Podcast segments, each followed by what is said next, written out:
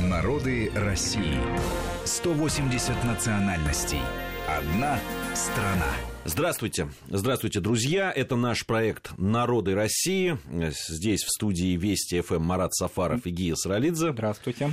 Да, э, и сегодня речь пойдет, мы обычно все-таки как такие темы у нас, которые касаются народов, э, этнических групп. Э, а вот сегодня мы поговорим о человеке. Прямо Человек. персоналии. который, да, который очень много сделал для того, чтобы мы образы, запечатленные им в начале 20 века, дошли до нас, и в том числе народы России. Собственно, очень многие народы России современные могут узнать своих предков. Я не скажу, что только по его фотографиям, но во многом благодаря ему. Но вообще это э, ту работу, которую он проделал, она уникальна. Причем уникальна не только для нашей страны, но и если говорить вообще о мировом наследии. Да, вот э, мы э, уже не будем томить наших слушателей, Да. наверное, многие догадались. Речь идет о Сергее Михайловиче Прокудине Горском.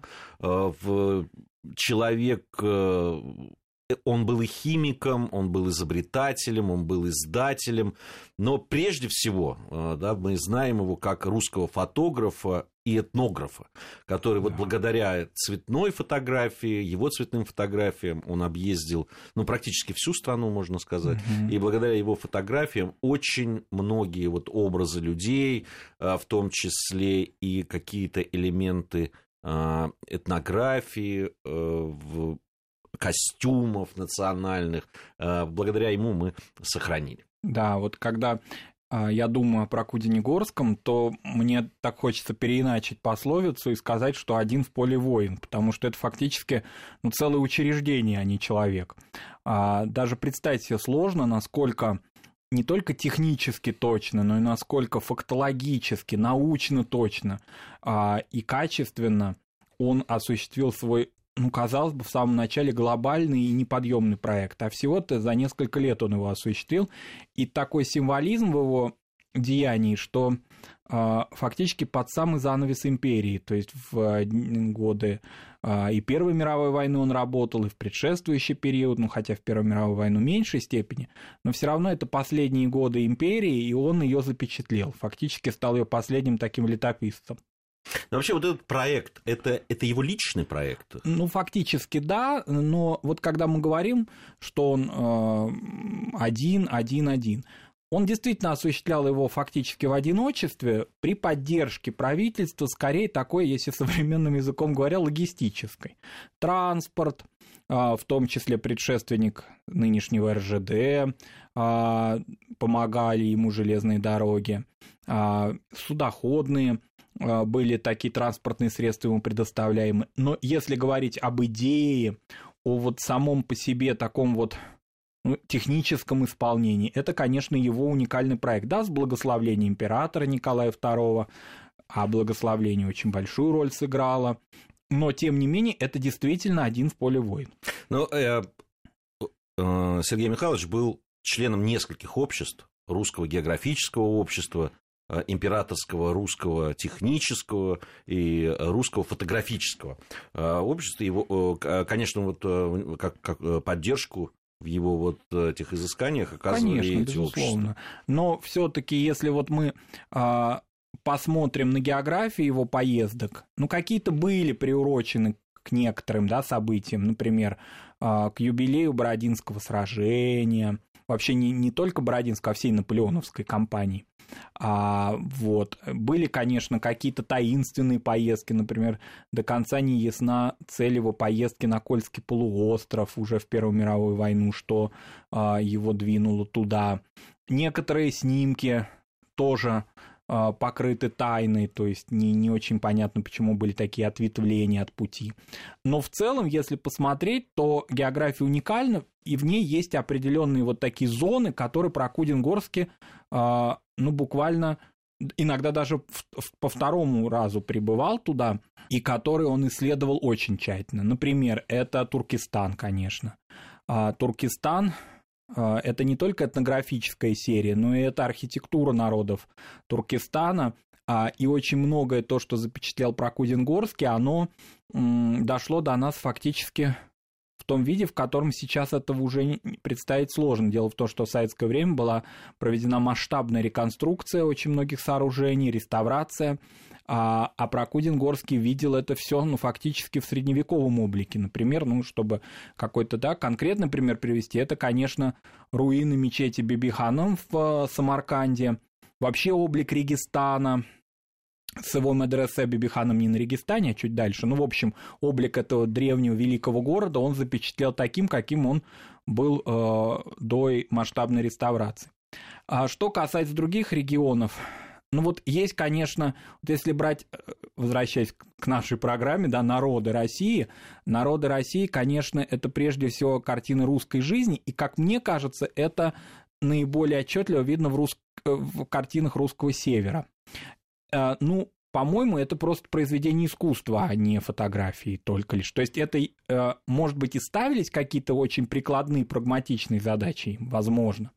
Но, тем не менее, все это дошло до уровня произведения искусства. Например, а, вот фотография трех девушек а, близ а, Кириллова на русском севере, близ реки Шексны, и вот они в очень ярких красочных платьях с небольшими такими блюдцами или там, да, с какой-то посудой, на которой ягоды. Я думаю, что это одно из олицетворений вот этой ушедшей российской жизни, старой русской жизни начала века, ну, может быть, мы ее и немножко идеализируем, и, может быть, ее идеализировал и сам Прокудин-Горский, ведь понятно, что а, кадр постановочный, да, но, тем не менее, вот если говорить о старой русской жизни, о какой-то тоске по ней, цельной, чистой, вот а, мне кажется, вот этот образ, наверное, центральный в его коллекции. Хотя, конечно, коллекция уникальна, а, и русский север в ней одна из таких очень ярких жемчужин. Вообще, если брать русские типажи, то это, конечно, вот, наверное, Вологодская губерния, это самый такой вот его э, кульминации его. А вообще, э, где он снимал, если, ну, взяв географию всю? Географию, Прежде да. чем мы начнем детально о чем-то говорить. Ну да, это вот, как мы сказали, Туркестан, это русский север, это очень большая и тщательная работа в Закавказье. И если У него же отец был, кстати, связан. Связан служил, с Тифлисом, да. да. И поэтому Закавказье Прокудин-Горский знал, и знал очень хорошо этнографию Закавказья. В частности, вот в его пояснениях к фотографиям это очень хорошо чувствуется. Дело в том, что, ну, понятно, что русская этнография была одной из крупнейших в мире, но все таки он-то не гуманитарий, он такой вот типичный представитель русской технической интеллигенции конца 19 начала 20 века, ученик Менделеева. А, ну, то есть человек, конечно, немножко далекий, да, в своем первоначальном э, начале этого проекта, да, он, конечно, далек был от ну, этнографической Там интерес, интересный э, такой симбиоз был. С одной стороны, это действительно там человек э, тех, сугубо технически, ну, собственно, и фотографии в то время занимались люди, которые интересовались э, техникой, техникой новинками да. техники, угу. тем более, что вот то, как он снимал, это, это очень непростая была по технологии съемка, это не, это не мыльницей вам щелкать сейчас. Да. И в то же время это человек, который интересовался живописью, он изучал живопись в Лондоне и вообще был посвящен. Да? Ну да, он разносторонне образованный человек, но все-таки вот эти детали э, народной жизни, наименований народов, это все-таки достаточно трудной материи, хотя и у него там были определенные, ну я бы не, не позмелился сказать ошибки, но такие достаточно таинственные наименования, почему так, да?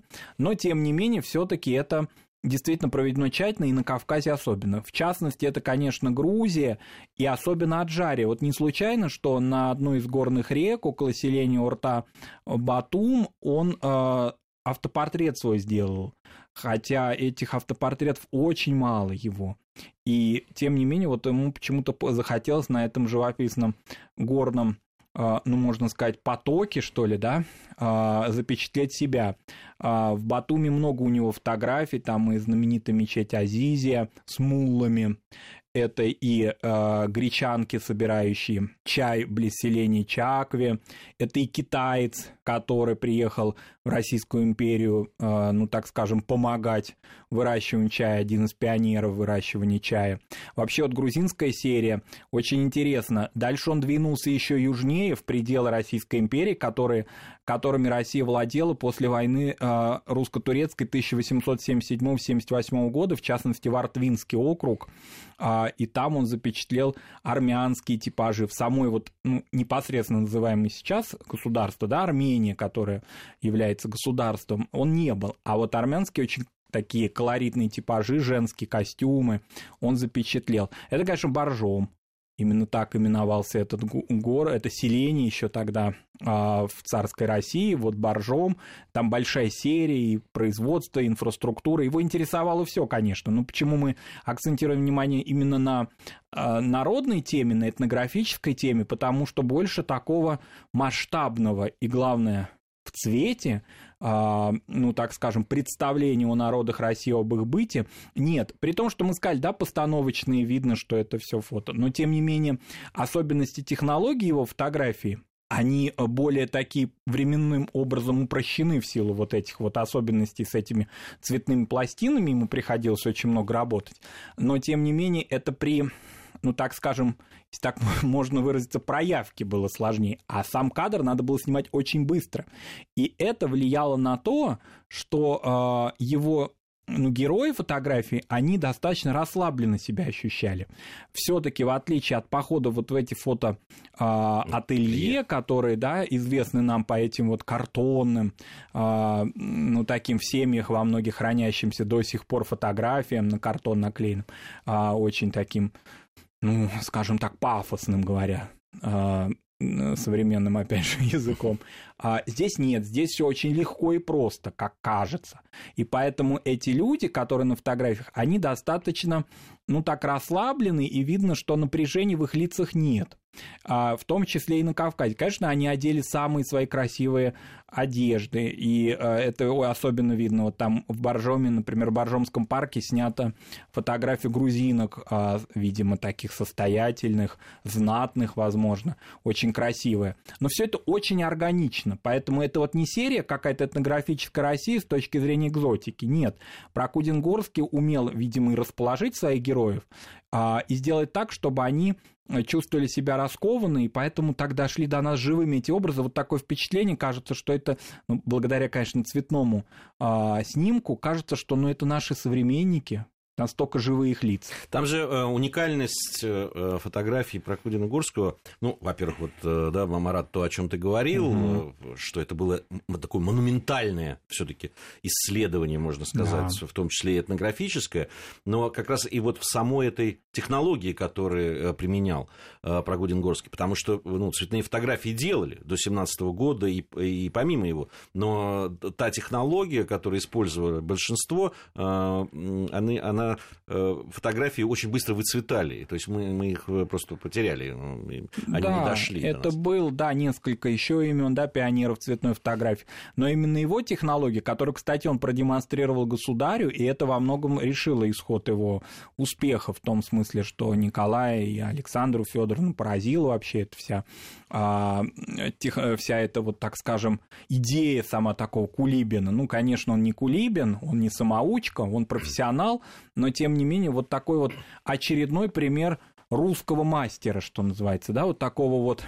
Ну, и... при том, что он был признан всемирно. Всемирно, конечно. Получил он образование, ну, не только у Менделеева здесь, у нас в России, он и в Германии, ну, можно сказать так, стажировался, то есть он в мировом, можно сказать, таком одном из мировых центров технологий того времени, инженерной мысли, он получил хорошее образование. Но все таки вот это очень точное умение распорядиться своим талантом и знанием в очень ограниченное количество времени. Такое складывается впечатление, что как будто он такой провидец. Он знает, что этот мир еще через ну, буквально 10 лет этого мира уже не будет. Такое впечатление, что вот эта его интенсивная, изнурительная работа, ведь это все, ну, фактически, пусть там речным путем, пусть при благослов... Э, железнодорожном, при поддержке монарха, это все понятно, но все равно это фактически э, ну, буквально такая вот а, своими ногами обойти Россию. Это, конечно, колоссальный, а, колоссальный труд. А вот своими ногами, все-таки мы сказали э, о том, что в Закавказье много снимал, Бухара, Самарканд, русский, а, север, русский север, Урал. Урал тоже очень интересен с этнографической точки зрения. Например, ну, фактически такие колоритные облики башкир, скажем, если татар снимали, часто, то башкир было мало, в общем. И башкиры у него очень хорошо получились. И башкир-обходчик железнодорожный на фоне девственной такой уральской природы. И башкирка на фоне деревянной такой очень бедной избы своей. А, и башкир, башкирской, башкирские какие-то костюмы, башкирские монеты женщины очень любят. Вот это все очень интересно, это с Урала пришло. А в Поволжье сня, снято меньше, я имею в виду среднем Поволжье. А, вот. Но тем не менее, все равно как-то вот такое складывается впечатление, что охвачена вся Россия. Он раньше снимал и, он снимал и а, ну, в Финляндии, он снимал и в Белоруссии снимал, и в других частях, но вот как-то вот наиболее такими, что ли, отчетливыми, наиболее яркими примерами его таланта стали именно вот названные а, нами вот эти вот части империи, это, конечно, Туркестан, Закавказье, Русский Север. Это какие-то вот самые жемчужины. Вообще у людей, которые интересуются, так скажем, да, наследием э, Сергея Михайловича Прокудина-Горского, всегда есть какие-то любимые фотографии, это неизбежно, потому что это вот как у художника, фактически, ну вот он художник. А вот у меня, например, любимая его фотография это, а, ну, достаточно при том, что растиражированная, известная очень хорошо, это портрет а, Сиида Алимхана, эмира Бухарского, а, снятый им во время путешествия по Туркестану.